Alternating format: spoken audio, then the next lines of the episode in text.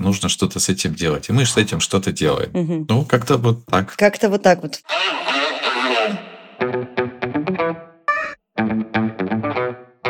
Привет, это подкаст «Раздвиньте ноги». С вами я, меня зовут Оля Крумкач, я врач-акушер-гинеколог и, собственно, ведущая этого подкаста. А еще недавно у меня вышла книга, которая называется «Все о ней. Бережная гинекология. От первой менструации до постменопаузы». Перед тем, как я озвучу тему сегодняшнего эпизода, я в очередной раз хочу вас поблагодарить, потому что вы всегда даете классную обратную связь и очень многим делитесь со мной, и поэтому подкаст все еще существует. Поэтому, если вдруг у вас появились вопросы или что-то было непонятно, и вы хотите о чем-то переспросить, или, может быть, у вас появились предложения по теме следующих эпизодов этого подкаста. Пишите, пожалуйста, в Telegram-бот, который называется «Раздвиньте бот». А если вам вдруг понадобится консультация от меня лично, то пишите свои заявки с описанием проблемы в Telegram-бот, который называется «Только спросить бот» с нижним подчеркиванием между каждым словом. А теперь переходим к сегодняшнему эпизоду. Сегодняшний выпуск у нас с врачом-урологом и в гостях Моисеенко Алексей Эдуардович, врач-уролог, заместитель главного врача в Центре репродуктивного здоровья СМ-клиники.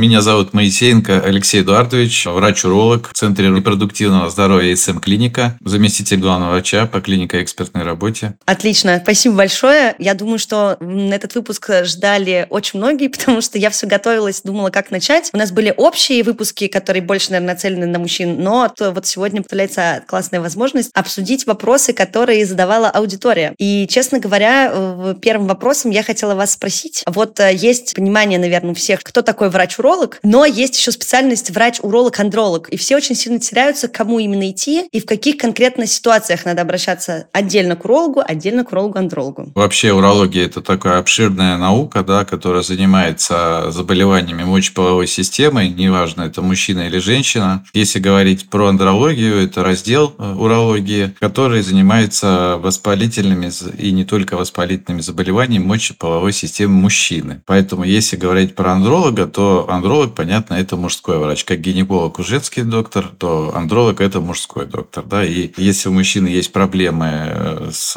репродуктивной функцией или вообще заболевания половых органов, то он обращается к андрологу. Вот, спасибо. И, соответственно, андролог – это как раз-таки тот специалист, который у нас еще участвует на этапе, если мы обращаемся дальше к репродуктологам. Правильно я понимаю? Потому что репродуктолог занимается и парой в том числе, но всегда перед этим необходимо посещать, ну, как правило, врача, уролога, андролога. А вообще, какое, по вашему мнению, мнению, процентное соотношение, вот когда пациенты обращаются к урологу в плановом или уже в экстренном э, случае? Потому что, например, что касается гинекологии, несмотря на то, что намного больше стали говорить о необходимости профилактических приемов, как-то уже на второй план отходит вот эта вся бедная история про э, акушерскую агрессию и становится намного лучше, в принципе, отношения между пациентами и врачами, но все еще, как правило, намного активнее себя проявляет экстренная часть вопроса. А на, в плановом порядке мало кто на самом деле приходит. Ну, то есть, если смотреть глобально, то в основном конечно, пациенты обращаются уже к каким-то экстренным показаниям. Вот что в вашей специальности, по вашим наблюдениям, как обычно это работает? Но урология амбулаторная и стационарная различается у нас да, по оказанию медицинской помощи. Так вот,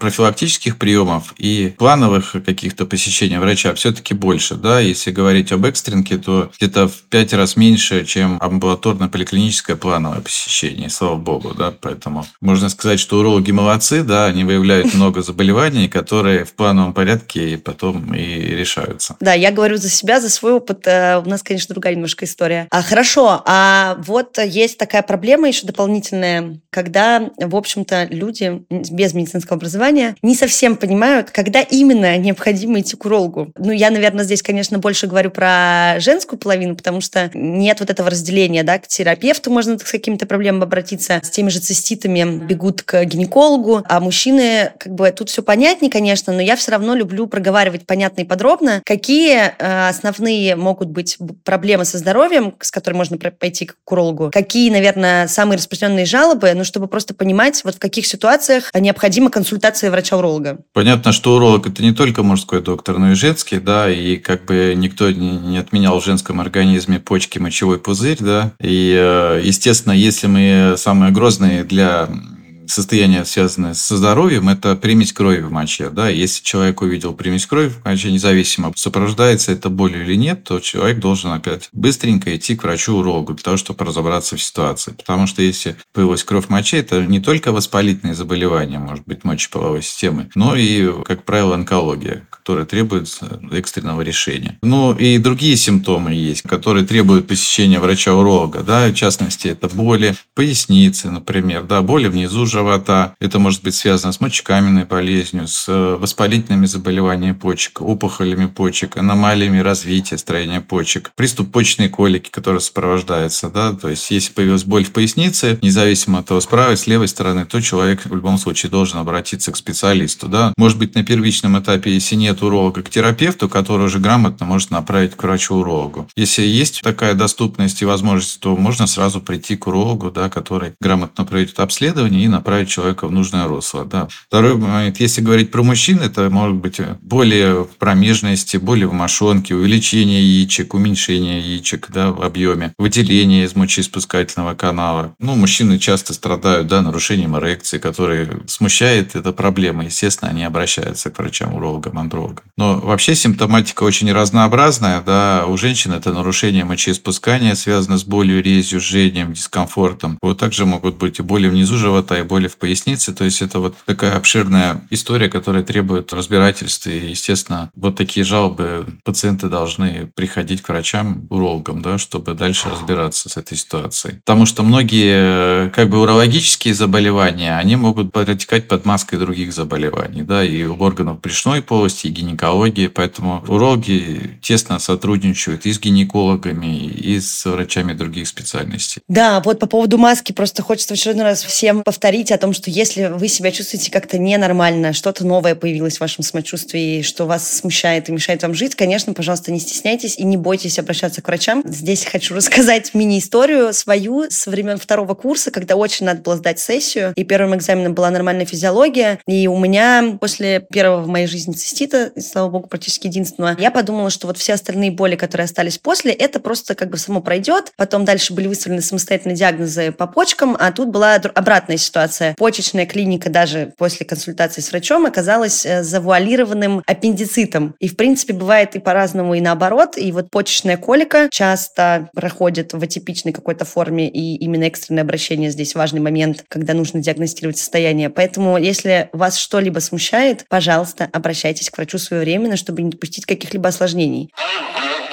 Как вообще часто профилактически нужно ходить мужчинам к урологу? И, соответственно, вообще, что входит в профилактический прием? Как часто сдавать анализы на те же инфекции, передающиеся половым путем? Как к ним готовиться? Может быть, есть какие-то рекомендации дополнительные, не знаю, что-то сдавать еще? Потому что если здесь говорить именно о каком-то будущем репродуктивном здоровье и, в принципе, профилактике того же простатита, как я понимаю, да, ну, одна из больших таких э, частей вообще заболеваемости в этой специализации, то кажется, что многие этим пренебрегают, либо не знают вообще, как часто надо посещать врача, чтобы, в общем-то, профилактировать какие-либо отложенные последствия своего здоровья. Ну, здоровому мужчине, наверное, все-таки раз в год достаточно посещать врача, да, как бы для профилактики, где врач на приеме может обрисовать спектр обследований, которому необходим, да, и уже непосредственно пациент может пройти эти обследования. Если уже у пациента есть хронические заболевания, связанные с урологией, да, не, будь это мочекаменная болезнь, хронический простатит, аденома предстательной железы, это старший уже возрастная группа мужская. Вот. Если есть э, у женщин хронический цистит, либо мочекаменная болезнь, тоже хронический пилонефрит, то есть хроническое воспаление почек, недержание мочи часто после родовом периоде, да, у женщин бывает и старшей возрастной группы связано с э, пролапсом тазовых органов, естественно, да, который может сопровождаться частыми позывами к мочеиспусканию, то тут, конечно, уже частота посещений кратно увеличивается, это один-два раза в полгода, да, а то, может быть, каждые три месяца. Для чего это делается? Для того, чтобы предотвратить дальнейшее развитие развития заболевания, то есть да, контролировать, как течет заболевание, чтобы у человека было хорошее качество жизни, чтобы она его поменьше тревожила, его хроническая болезнь. Если говорить о мужчинах, которые живут активной половой жизнью, то, конечно, нужно почаще раз хотя бы три месяца сдавать мазки, да, для того, чтобы избежать неприятных ситуаций, связанных с там, хламидиозом, трихомониазом, то есть серьезными такими половыми инфекциями, которые могут отражаться на мужском здоровье и на репродуктивной функции. Подготовка простая, это около трех часов не, не ходить в туалет, не мочиться, да, и просто прийти к врачу Просто прийти к врачу. Да, один мой знакомый как-то раз после того, как в очередной раз сходил сдать на инфекции, сказал, что медсестра, которая делала забор биоматериала на анализ, практически как любимая женщина его поцеловала, что это было настолько безболезненно, потому что все очень боятся вот этого мазка из уретры. Все-таки для женщин э, намного менее болезненно. Тут скорее другие факторы включаются в то, почему многие боятся сдавать и проходить эти обследования. А мужчины вот прям каждый раз собираются на любой анализ, который из уретры, как на войну практически. Потому что все говорят, что это намного неприятнее, потому что и разные строения. Диаметр палочки для забора анализов тоже э, не совсем соответствует уретре. Но в любом случае, мне кажется, здесь э, стоит соблюдать эти рекомендации, потому что инфекции вызывают отложенные разные осложнения, в том числе, я так понимаю, то же самое, да, в структуре заболеваемости и про бесплодие, и, соответственно, нарушение других органов, и какие-то генерализованные процессы. Вот тут тоже вопрос, ну, как бы самые основные, да, хламидия, гонорея, трихомониазис заболеваний, как быстро обычно они манифестируют, потому что, опять же, в гинекологии те же заболевания, но чаще всего э, либо они, правда, вызывают клиническую картину, могут протекать тоже латентно, из-за чего потом уже сталкиваемся с операциями из-за того, что есть какие-то абсцессы, тубовариальное образование и так далее из-за гнойных каких-то инфекционных процессов. А что вот в урологии? Какое окно есть после заражения до момента, когда у нас это заболевание начнет развиваться? Просто чтобы понимать. И какие в основном жалобы именно инфекции, передающиеся половым путем у мужчин? Ну, хотел бы по поводу вот забора еще немножко да. сказать, да, потому что, да, мужская уретра – это такой сложный организм, да, который требует соответствующее обращение с ним. Специалист должен делать эти вещи, да, я бы все-таки мужчинам посоветовал, чтобы не средний медицинский персонал делал забор, а все-таки врач, да, потому что он знает анатомию, он знает, как мужчине не навредить, и это важно. Касаемо вот этого манифест инфекции, да, могу сказать, в среднем это две недели обычно, но опять-таки это индивидуально, в зависимости от каждого э, организма, да, и какой иммунитет у человека. Часто бывает протекает бессимптомно, да, или при манифесте пациента беспокоит какой-то легкий дискомфорт, на который он мало обращает внимание. Этот дискомфорт проходит в течение нескольких дней, да, и пациент забывает обратиться к врачу, специалисту. Хорошо, если его половой партнер напомнит, ну да, что нужно обязательно сходить. Вот я сходила, и ты, пожалуйста, сходи, да, угу. и тогда, как правило, проблем не бывает. Но бывает так, что просто мужчина закрутился, заработался, там какие-то дела, еще туда-сюда, и проигнорировал посещение врача, уролога, да, не сходил, не сдал мазки, да, и тогда инфекция может переходить в хроническую форму, естественно, вызывать различные вещи, в частности, это что может быть, это непроходимость семенощащих протоков, да, то есть прямой фактор мужского бесплодия, так называемая обструктивная зооспермия, да, когда у нас нарушается проходимость семенощащих протоков, но и хроническая инфекция, она может давать не только проблемы с мужской репродуктивной системой, но и проблемы с суставами, проблемы с глазами, проблемы на сердце, если брать хламидийную инфекцию, угу. да, Гонорея может повреждать и нервную систему. Трихомонада очень вообще плохая инфекция, которая трудно лечится. Поэтому призываю всех мужчин, которые ведут активную половую жизнь, да, просто быть бдительными, приходить вовремя к доктору, чтобы не было у них проблем потом. Да, это наш главный посыл из выпуска в выпуск. Вот мы плавно подходим так маленькими шажками к простатиту, и перед этим есть у меня вопрос. Неоднократно его получал от аудитории. Кто-то с этим сталкивался, кто-то не сталкивался. Опять же, есть разные рекомендации по лечению, по обследованию. Мы все знаем, что есть и человеческий фактор в медицине в том числе, поэтому можно столкнуться с очень разными рекомендациями после приема. Вот в большой пласт гигиены да, у мужчин, потому что про женскую гигиену там просто миллиард всего, а про мужскую по телевизору в рекламе не показывают, и поэтому тут есть несколько ответвлений. Начнем, наверное, с первого. Вот всех очень сильно волнует вопрос обрезания. С точки зрения, наверное, показаний у взрослых уже людей. То есть я бы тут, наверное, обсудила бы все-таки вопрос именно обрезания у подростков и детей, потому что у нас есть, да, разные патологии педиатрические, в том числе баланопаститы, да, какие-то фимозы, из-за чего начинаются различные другие уже заболевания, осложнения. Тут, наверное, хотелось бы от вас какую-то справку, памятку получить, когда надо обращать внимание, есть ли какие-то рекомендации для детей и подростков, чтобы уследить за вот этим вот сужением крайней плоти, чтобы не было никаких фимозов и утолщений. Ну и, соответственно, что касается взрослых людей, вот мужчины все очень сильно интересуются, а есть ли какие-то показания именно с точки зрения там дополнительной гигиены, насколько эта операция оправдана? Вот ваше мнение, наверное, здесь было бы полезным, потому что тоже, не знаю, мне кажется, что это мало где обсуждается, честно говоря, в каком-то медиа информационном поле. При этом всех очень сильно волнует.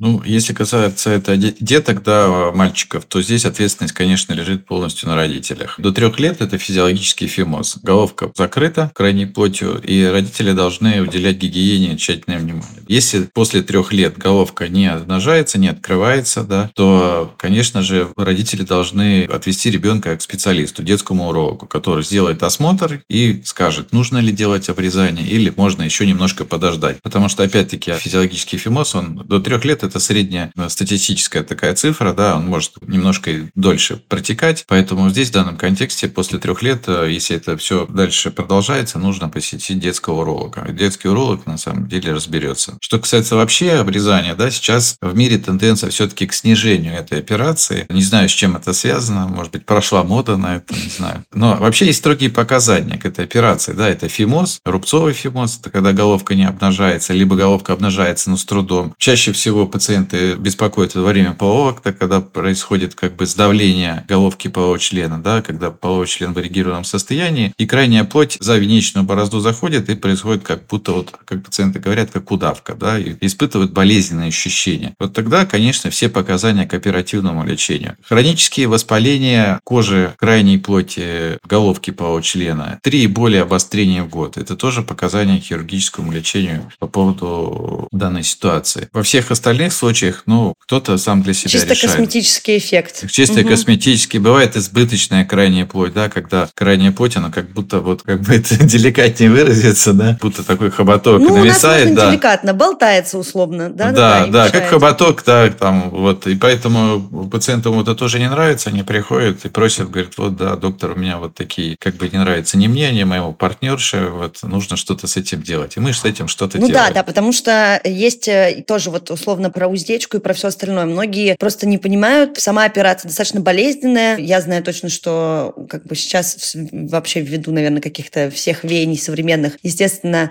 на мнение условно партнеров э, с точки зрения визуала какого-то, как это все выглядит, э, половые органы других своих партнеров, это не сильно беспокоит. Я бы, наверное, сказала, что, ну, как вы считаете, мне кажется, что всегда стоит озвучивать, что в любом случае, если вам лично ничего не мешает жить и нет никаких жалоб, то, в принципе, идти на эти операции не то, чтобы очень, э, ну, какая-то, наверное, весомая идея. Не знаю, вот с точки, вот, ну, как минимум в гинекологии мы не отговариваем никогда, но мы объясняем условно, что, да, лучшая операция – это та операция, которой не было, и делать э, даже с точки зрения косметологии вот как-то вот эту интимные пластики, э, хоть и обрезание не совсем в это входит, естественно, не всегда оправдано, только если вдруг это как-то выглядит не среднестатистически, как показывают на картинках. Вот, не знаю, в вашей практике вы как-то проводите эти беседы с пациентами, что не нужно лезть, а оперироваться просто из-за того, что, например, внешний вид, там, не знаю, полового члена не такой, как у друзей в бане, условно. Будем говорить понятным языком. Да, я с вами совершенно согласен, что все операции делаются строго по показаниям. Если говорить, например, по пластику уздечки, то тоже, да, есть отдельные строгие показания. Короткая уздечка, когда человек вызывает это беспокойство во время полового акта, многочисленные разрывы, да, и тогда мы делаем пластику, объясняем мужчине, что это нужно делать, да, и они соглашаются, делается это безболезненно, под местной анестезией, никаких проблем. За 10 дней рана заживает, и как бы дальше уже человек выздоравливает, и все хорошо у него. Если же приходят и начинают начинают, да, там вот у меня там у друга вот такое, а у меня вот такое. Я объясняю всегда, что нет двух одинаковых людей, да, неважно, это касается это полового органа, его размера или еще какого-то органа. И если нет показаний, да, я ему предлагаю сто раз подумать, прежде идти на какие-то манипуляции, связанные с пластиками, да, там пластики и размеров, и удлинения, и утолщения. Это очень серьезные вмешательства, которые требуют осознанного подхода. О, да. Если успеем, я вас и про это тоже расспрошу, конечно.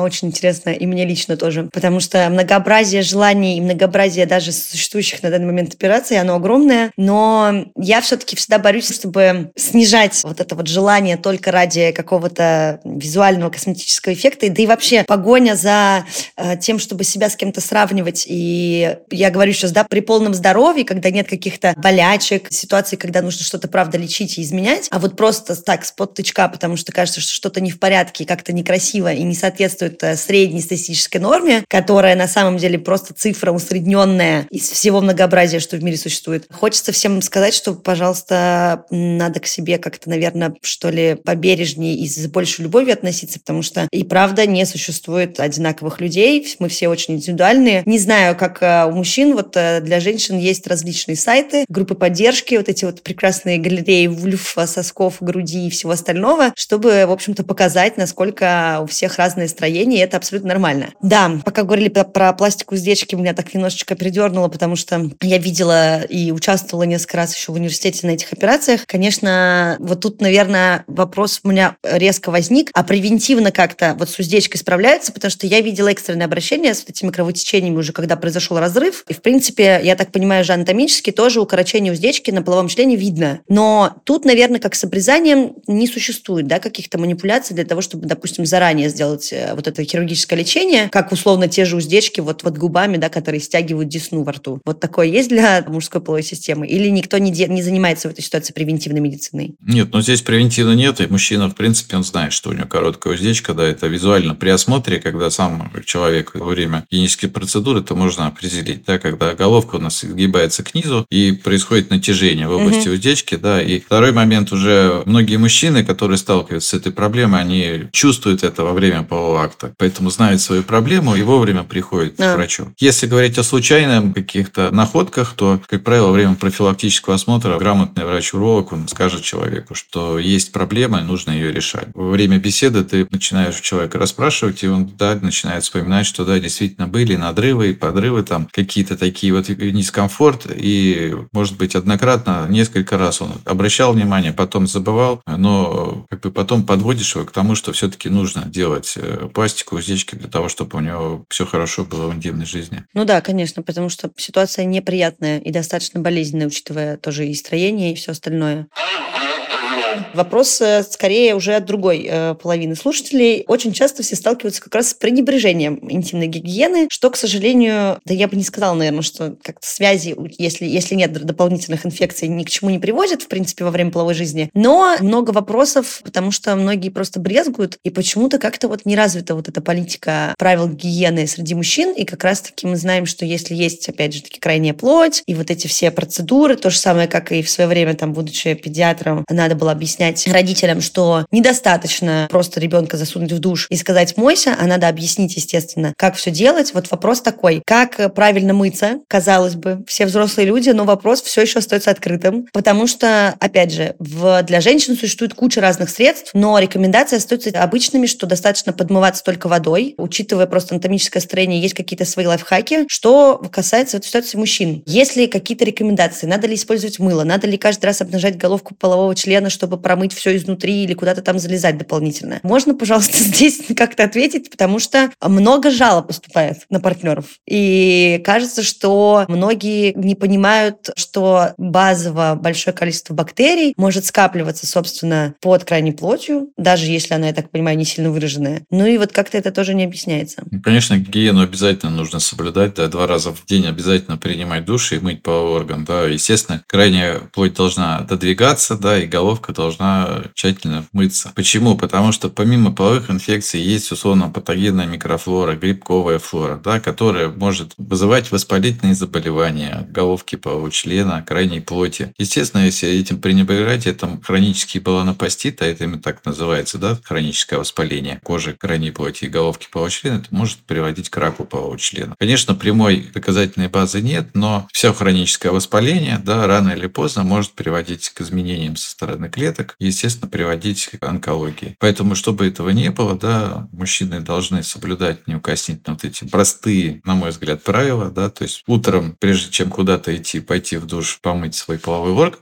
вечером прийти со своих дел, там, с работы, с учебы, с развлекательных мероприятий. И тоже обязательно принять душ, да, и помыть половой орган, прежде чем ложиться спать. Да, развлекательные процедуры. Спасибо. Я просто понимаю, что это может, ну, казаться достаточно странным, что такие вопросы вообще возникают, но это ведь правда так. Ну, нигде на стене об этом не пишут. Я всегда говорю о том, что у нас по телевизору идет реклама ОРВИ, геморроя, аллергии, молочницы, еще чего-то, но почему-то это не объясняется. Ну, то есть, например, когда я получала первое образование именно педиатрическое, мне просто попался прекрасный врач, преподаватель, уролог, заведующий там вот как раз-таки педиатрической академии. Он нас просто гонял, потому что он говорит, алло, ребята, люди взрослые сами-то как бы не соблюдают меры гигиены. Как они это будут объяснять детям, если вы хотя бы не будете рассказывать? И я помню, что мне все время нравилось просто участвовать в каком-то таком соревновательном моменте самой собой и смотреть, как люди реагируют. Я помню, что у меня даже были ситуации, когда я абсолютно нормально, спокойно людям в качестве профилактики рассказывала, что делать, как делать. Это вызывало разнообразные реакции. От того, что я, значит, извращенкой и просто вообще мне нельзя работать с врачом, особенно детским, до э, моментов, когда на меня смотрели абсолютно как на идиотку какую-то, потому что, ну как вообще такое можно говорить вслух? И я думаю, ну как же, почему-то зубы чистить это нормально, руки после улицы мыть нормально, а про половые органы как-то вот некрасиво, неприлично. А потом все сидят, не понимают, что делать, когда какие-то выделения, проблемы, и в принципе даже не знают, что норма, а что патология. Поэтому я как бы не могла не спросить, хотела вот это вот акцентировать, потому что, не знаю, по-другому, как с этим бороться, непонятно абсолютно. Ну, бывают смешные случаи, да, когда пациенты приходят, начитавшись интернет, как прийти к врачу, чтобы сдать мазки, да, и там написано, что не мыться 3-4 дня. И они приходят, я говорю, да, пожалуйста, даже не заходите ко мне, идите сначала, примите душ, и только потом приходите. Источники, конечно, разные в интернете, но все-таки, уважаемые мужчины, давайте пользоваться проверенными источниками, да, читайте медицинские сайты, где правильно напишут, да, заходите вот на сайты крупных клиник, на наши, СМ-клиника, где все написано, как подготовиться к приему. Конечно. Ой, да, все пациенты, которых проще помыться.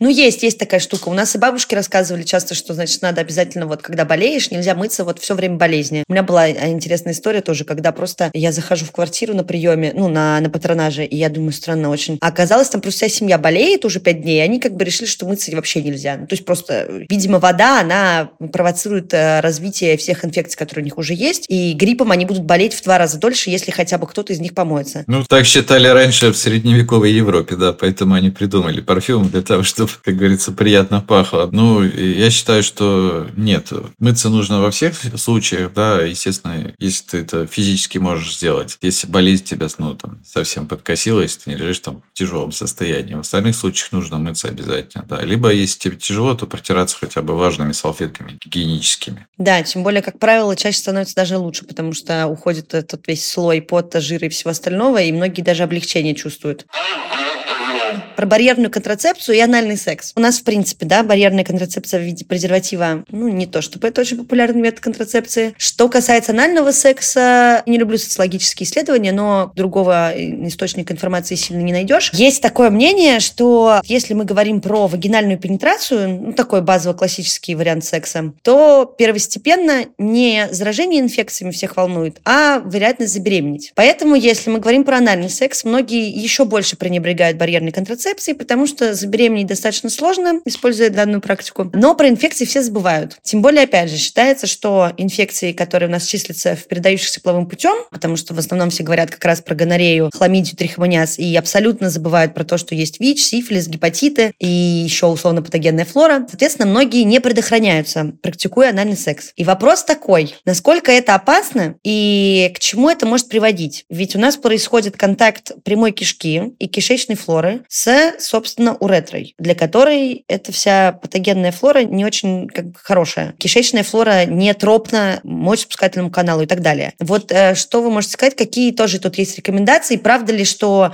условно патогенная флора точно так же может как-то негативно отразиться на здоровье мочеполовой системы? Ну, при таки, при, в этой ситуации обязательно барьерная контрацепция. Да, я на 100% с вами согласен, что это все может быть вызывать острые воспалительные заболевания, да, то есть уретриты, и простатиты. Естественно, это может негативно сказываться на репродуктивный потенциал мужчины. Поэтому при анальном сексе обязательно использование барьерной контрацепции. Это во всей научной литературе прописано, это, можно сказать, истины, да, угу. потому что прямая кишка, ну, она по физиологии не предусмотрена вообще, да, для секса, да. Есть, как говорится, вагинальная пенетрация, это нормально, это физиологично. Если говорить о прямой кишке, то это, естественно, предусмотрено для других моментов, и здесь в данном моменте. Если, ну, каждый человек волен сам выбирать, да, э, какие-то моменты. Естественно, барьерная контрацепция здесь на 100% должна быть. Если мужчина хочет избежать серьезных проблем со своими половыми органами, пользуйтесь презервативом. Презервативы наше все. Это правда. Хорошо. А если мы говорим, ну, к сожалению, потому что я думаю, что проблема это даже при наличии рекомендаций никуда не девается, правильно я понимаю, что и в том числе условно-патогенная флора, которая кишечная, она тоже может создать простатит. Но помимо этого же очень много разных других факторов. И насколько вообще простатит распространенное заболевание? И как-то можете просто этот вопрос осветить? Потому что часто это хронический, точнее, не часто, а у нас после разового обострения это считается хроническим процессом. Соответственно, какие есть последствия простатита? Как избежать частых рецидивов? И вообще вот этот большой вопрос от эксперта, наверное, намного будет полезнее, чем если я бы это рассказывала как-то отдельно, все-таки не обладая практикой и насмотренностью, зная только теорию. В общем, насколько вообще большая проблема простатит? Что с ней делать? Как себя обезопасить? Какая профилактика?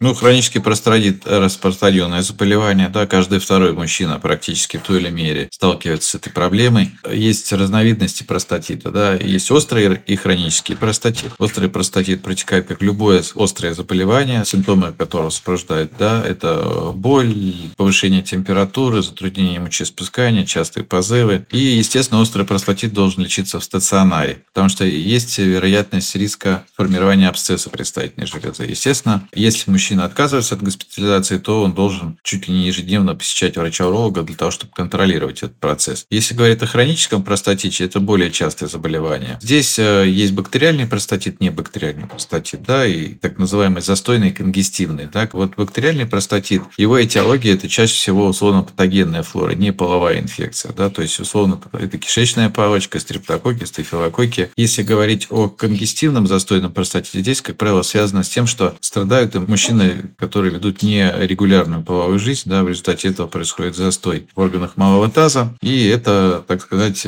предпосылка для того, чтобы воспаление у нас как бы протекало постоянно. Угу. Бактериальный простатит, соответственно, лечится да, путем применения антибактериальных препаратов, и, как правило, у мужчины боли купируются, симптомы заболевания купируются. Если говорить о том, как избегать, что делать, если у тебя врач уже поставил хронический простатит, то хотя бы раз в год прийти к нему для профилактического осмотра, для того, чтобы понимать, нужно какие-то профилактические мероприятия проводить или можно просто наблюдаться. А рекомендации самые банальные, самые простые, да, это избегать инфекций, пользоваться барьерной контрацепцией, умеренные физические нагрузки, то есть ходьба, бег – это те мероприятия направлены для того, чтобы не было застоя в органах малого таза и, естественно, регулярные половые отношения. Отсутствие вредных привычек, курение да, и алкоголь да, злоупотребления. Вот здесь вот вопрос как раз сидячий образ жизни и активная половая жизнь. Хочется здесь просто физиологию немножечко объяснить. Вредные привычки, понятно, никогда вообще не бывают плюсом, инфекции тоже. Вопрос про активную половую жизнь. Опять же, часто эту рекомендацию озвучивают, но при этом не объясняют, зачем это надо и почему. При этом я так понимаю, что в отсутствии, например, постоянного полового партнера или возможности там, я уж не знаю, для здоровья или как-то активно вести себя в каких-то сексуальных отношениях. Мастурбация в этой ситуации тоже рабочая схема, я правильно понимаю? Потому что нам же надо, чтобы у нас происходил процесс обновления из-за того, что, опять же, в отличие от женского организма, сперматогенез – это вещь постоянная, да, у нас производится и секрет предстательной железы, и сперма. И я так понимаю, что вопрос в застое, чтобы у нас не происходило застоя, отеков и всего остального. Вот правильно я рассказывала когда-то в других выпусках mm-hmm. или нет? Потому что у нас был как-то раз эпизод насчет практик воздержания. Это тоже мы сейчас следующим пунктом обсудим, потому что есть разные теории. Я тут скорее просто ради интереса это обсуждала. Не являюсь адептом практик вот этих даосских и вообще, в принципе, практик по воздержанию, но чтобы просто выстроить вот эту схему для понимания слушателей, почему активная половая жизнь – это полезно и считается рекомендацией профилактики простатита, соответственно, как пагубно может влиять воздержание. Надо, не надо воздерживаться, есть в этом какие-то плюсы или нет? Ну, в отсутствии полового партнера, вот правильно сказали, мастурбация, она здесь приходит на помощь мужчине, да, потому что происходит выброс семени, да, естественно, это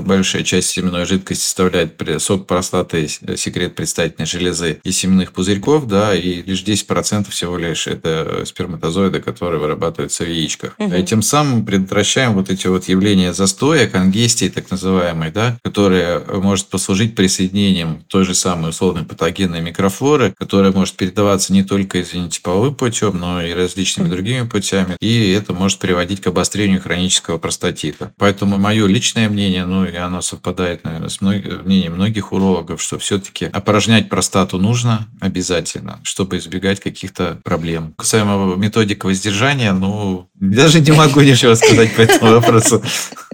Абсолютно согласна. Я тогда весь выпуск сидела и с открытым ртом читала вот эту вот, на самом деле, очень бедную, кстати, информацию насчет всех этих идоловских штук, потому что, я так понимаю, нет, там есть интересные пункты, опять же, я не то, что вам буду советовать что-то, но если будет интересно, там не, не то, чтобы много читать, есть разные объяснения, почему это может быть интересно и полезно, потому что есть же вот эти всякие рекомендации, что вот, мол, футболистам запрещают перед ответственными там какими-то чемпионатами заниматься сексом, кто-то перед э, всякими встречами деловыми тоже тоже воздерживается, потому что это вот, мол, сохраняет концентрацию, нет этого расфокуса и все остальное. Но здесь скорее психологическая сторона работает, а вот э, что касается здоровья организма, наверное, тут это сильно не помогает. Но тоже мне интересно с разных сторон рассматривать вопрос, поэтому это тоже было в списке вопросов, которые сегодня хотелось обсудить спермограмма, мап-тест и все остальное. Если мы ходим на профилактический прием к урологу раз в год, без наличия каких-то хронических заболеваний и дополнительных жалоб, сдаем, соответственно, анализы на инфекции и все такое, когда надо сдавать спермограмму, если нет жалоб, кроме как, например, да, когда мы начинаем планировать беременность. То есть есть ли какие-то рекомендации дополнительные, в каком возрасте, когда сдавать, как часто, почему сдавать и так далее. Потому что, опять же, вообще, в принципе, репродуктология больше нацелена на женщин, и у нас очень часто бывают вопросы именно среди врачей-репродуктологов, что залечивают и обследуют очень много именно женщин, а к мужчинам как бы очень деликатно в этом случае подходит, потому что бьет по самооценке многим, что как это надо вообще проверять качество спермы. Поэтому если какие-то, может быть, тоже превентивные, не знаю, профилактические осмотры, дополнительно УЗИ чего-нибудь или что, но конкретно вот анализ спермограммы, мап-тест меня волнует, потому что сейчас все очень боятся бесплодия. Знаю точно, что, например, мои там друзья-ровесники сдают чуть ли не каждый год профилактическими совсем другими анализами это, но непонятно, есть ли какие-то, не знаю, рекомендуемые исследованиями или рекомендациями какие-то промежутки, этапы жизни, когда это точно необходимо делать? Ну, наверное, при абсолютном здоровье мужском, да, делать спермограмму, наверное, нет смысла большого, да. Сейчас бесплодие в браке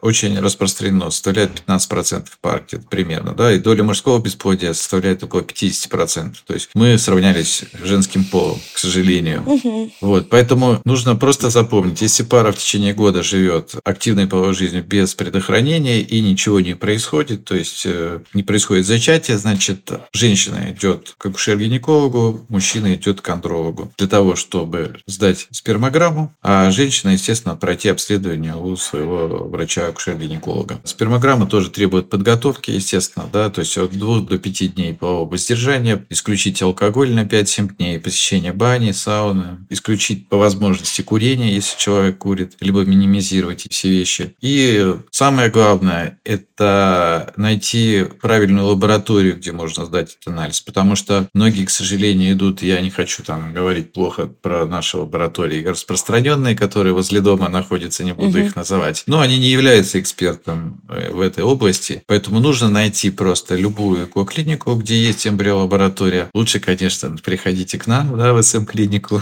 Конечно. У нас прекрасные эмбриологи, которые делают правильно эти анализы анализы, сдается путем мастурбации, именно так правильно делать, не дома где-то потом в контейнере доставлять в клинику, нет, ни в коем случае, только в клинике сдается биоматериал. Если даже мужчина э, иногородний или далеко ехать, мы всегда идем на встречу, да, и обследование проводится за полтора-два часа, и в этот же день он может попасть на консультацию к врачу-андрологу. Угу. Понятно. Да, потому что, опять же, кто-то ходит просто около дома, непонятно куда и зачем так часто все сдавать, тоже понимание картинки, честно честно говоря, в этом нет. Хорошо. Алексей Эдуардович, я думаю, что мы обсудили, в общем-то, все вопросы, которые я на данный момент собрала. Хочется подойти как-то к завершению. Я люблю спрашивать э, коллег, э, чтобы они пожелали, может быть, слушателям, не знаю, по здоровью или по соблюдению каких-то мер профилактики для своего здоровья. Или, может быть, у вас есть какой-нибудь лайфхак для мужчин. Хотелось бы спросить напоследок об этом, и я думаю, что, в принципе, мы на все вопросы ответили на сегодня. Ну, хочу пожелать мужчинам, да, чтобы они любили себя и своих женщин, занимались спортом, поменьше э, злоупотребляли различными вредными привычками, заботились о своем здоровье и приходили вовремя к врачам, да, особенно к урологам, которые проведут комплексное обследование и решат их все проблемы.